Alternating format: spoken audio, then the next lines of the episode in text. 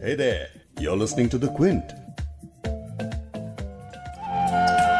करोगे याद तो हर बात याद आएगी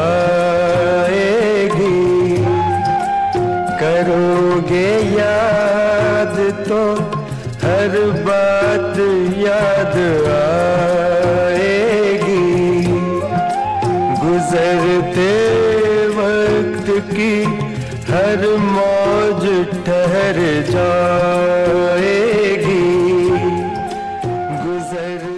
करोगे याद तो भूपिंदर सिंह के हर गाने से जुड़ी आपको अपनी कोई ना कोई बात तो याद ज़रूर आएगी। मिसाल के तौर पे कॉलेज के बाद नौकरी की तलाश में कोई अगर दूसरे शहर जाता है तो भूपिंदर सिंह का वो गाना हमेशा जहन में आता है ना घरौंदा का। अकेला इस शहर में रात में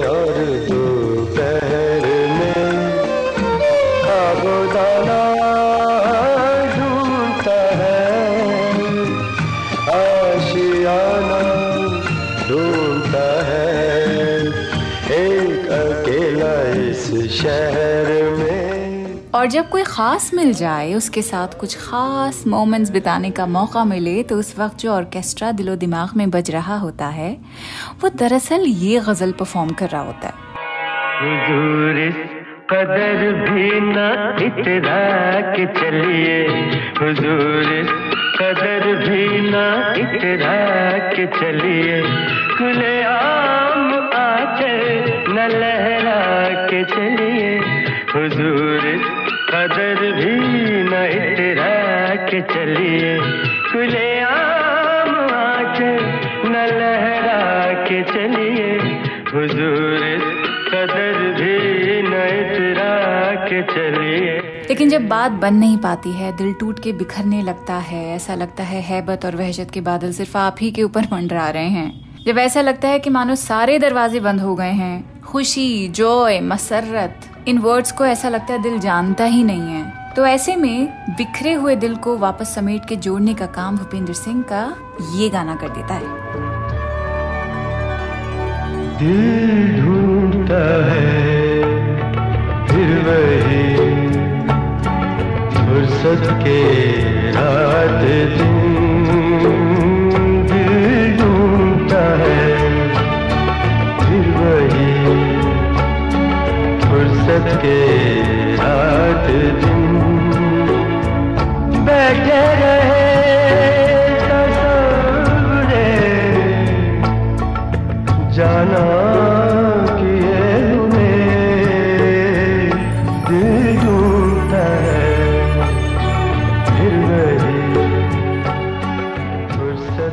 अजीब सा जहनी सुकून मिलता है ना ये गाना सुनकर। हर रेट्रो लवर की प्लेलिस्ट में गाने मिल ही जाएँगे। लेकिन इन गानों को जिसने गाया है, भूपिंदर सिंह, अब वो नहीं मिलेंगे।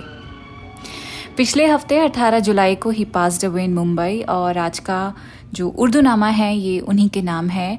गम तो मना चुके लेकिन अब सेलिब्रेट करने की बारी है। तो द क्विंट पर आप सुन रहे हैं उर्दू नामा, मैं हूँ फबीहा सैयद और भूपेंद्र सिंह के काम को और उनके गानों को, उनकी म्यूज़िक को आज हम इस पॉडकास्ट में सेलिब्रेट करने वाले हैं। सो स्माइल सिक्स फरवरी 1940 में भूपेंद्र सिंह पैदा हुए थे और उन्होंने ऑल इंडिया रेडियो से बतौर आर्टिस्ट कैजुअल आर्टिस्ट अपने करियर की शुरुआत की थी।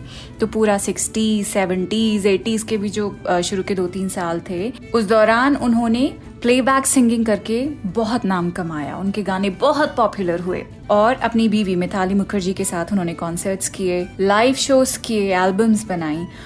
और 18 जुलाई 2022 को कोविड की पेचीदगियों की वजह से और कार्डियक अटैक से उनका इंतकाल हो गया। ये भी बताया गया है कि उनके बारे में डॉक्टर्स को कोलन कैंसर का शुबा था। Passed away in Mumbai on 18th of July खैर, ये तो दो तीन जुमलों में भूपेंद्र सिंह के बारे में बताया जा सकता है। लेकिन इस तरह से उस मजिशन को, उस म्यूजिशियन को याद करना बहुत ही गलत तरीका होगा। तो ऐसे सिंगर को सिर्फ़ याद नहीं कर सकते हैं, बल्कि उन्हें सेलिब्रेट करने का सही तरीका है उनकी पार्टनरशिप्स के बारे में बात करना, उन गानों की बात करना, जो उन आइकॉनिक पार्टनरशिप से निकल कर आए हैं। और इनमें से पंचम की टीम का नाम सबसे पहले आता है। और उनकी टीम में कौन था? पंचम दा, गुलजार साहब, आशा भोसले एंड भूपिंदर सिंह, एक मिनट। अब जब पंचम की बात हम कर ही रहे हैं तो पहले इसी टीम का गाना प्ले कर लें। कोई मन चला कर पकड़ लेगा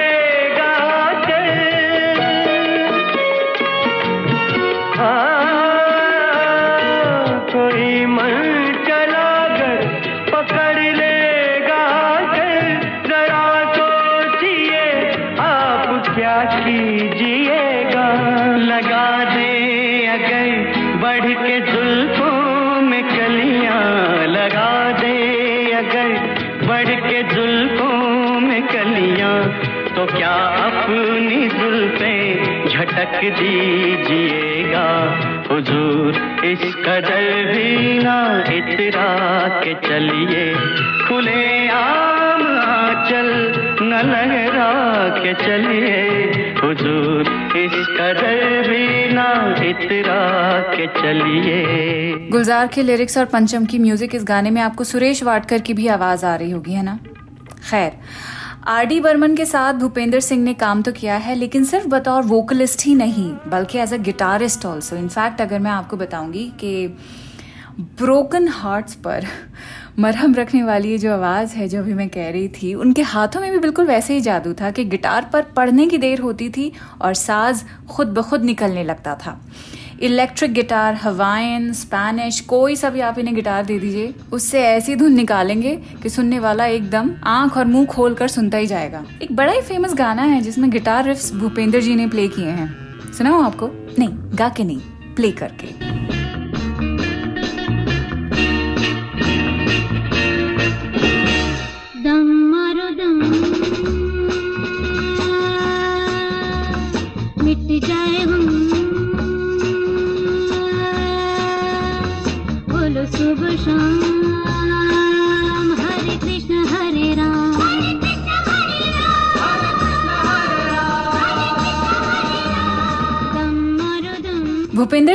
भूपेंद्र सिंह ने अपने एक इंटरव्यू में बताया था कि कैसे देवानंद ने इस गाने के लिए भूपेंद्र सिंह को जो ब्रीफ दिया था, वो ऐसा था कि सोचो अफीम का धुआँ और उसका बादल, ठीक है, कमरे में अफीम फूकी जा रही है, उसका धुआँ है और उसे बादल बन रहा है। बस अब ये सोच के एक धुन बनाओ।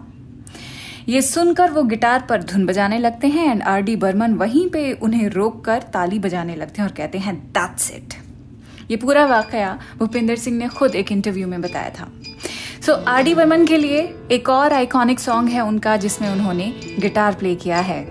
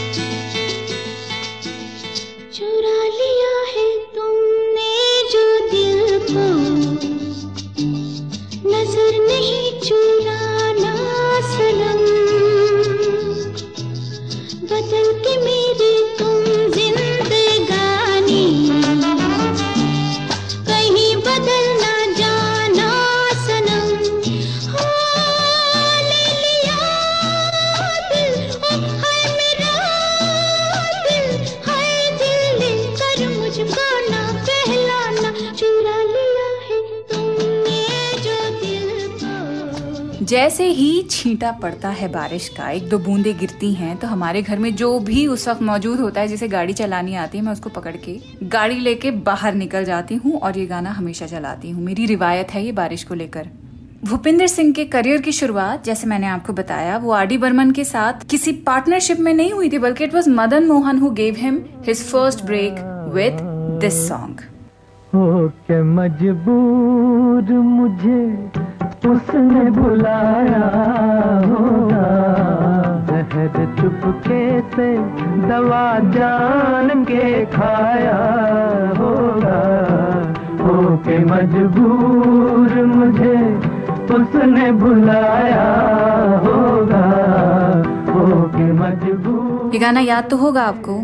मोहम्मद रफ़ी, तलत महमूद, मन्ना डे, भूपिंदर सिंह सब एक साथ। 1964 में बनी इंडो चाइना वॉर पर बेस्ड ये फ़िल्म हकीकत का गाना था। मदन मोहन इस गाने के कंपोजर थे, जिन्हें बाद में यह एहसास हुआ कि भूपिंदर सिंह को तो कोई भी गाना दिया जा सकता है। वो तो किसी भी गाने को अपने दम पे खूब सजा सकते हैं। सो so, इस पहले गाने के बाद भूपेंद्र सिंह ने बाकी कंपोजर्स के और लिरिसिस्ट्स के साथ काम करना शुरू किया। एक से बढ़कर एक गाने उन्होंने बनाए और फिर उस सब के बाद मदन मोहन फिर से प्रस्ताव लेकर आए कि भाई भूपेंद्र संजीव कुमार के लिए प्लेबैक करोगे? और इस बार सोलो गाना मिलेगा? वो भी एक नहीं दो दो। तो इस तरह से भूपेंद्र सिंह ने उनके लिए दो वर्जन गाए एक ही गाने के। एक हैप्पी वर्जन और एक थोड़ा सैड वर्जन जाड़ों की नरम धूप आँगन में लेट कर।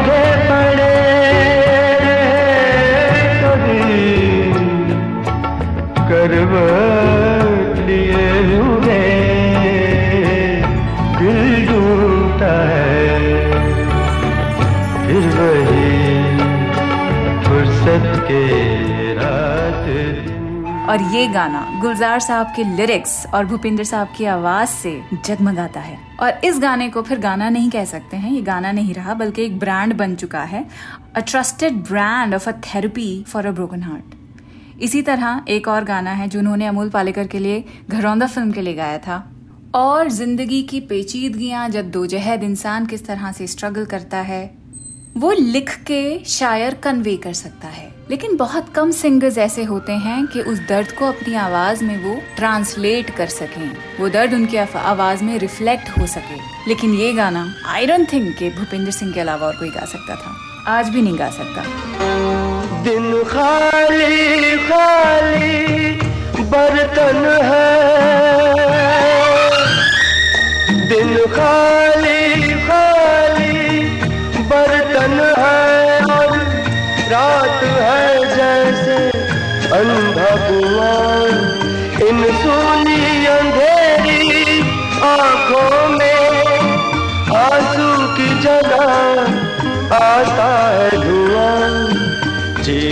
की वजह तो कोई नहीं।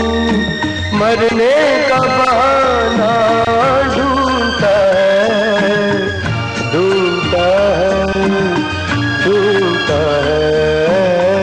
एक अकेला इस शहर में, रात में और में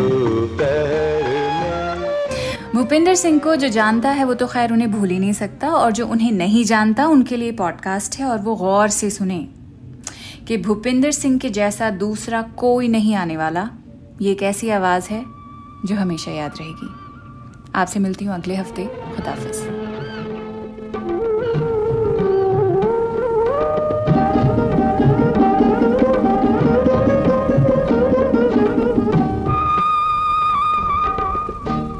जो गुजर गई। कल की बात थी हो उम्र तो नहीं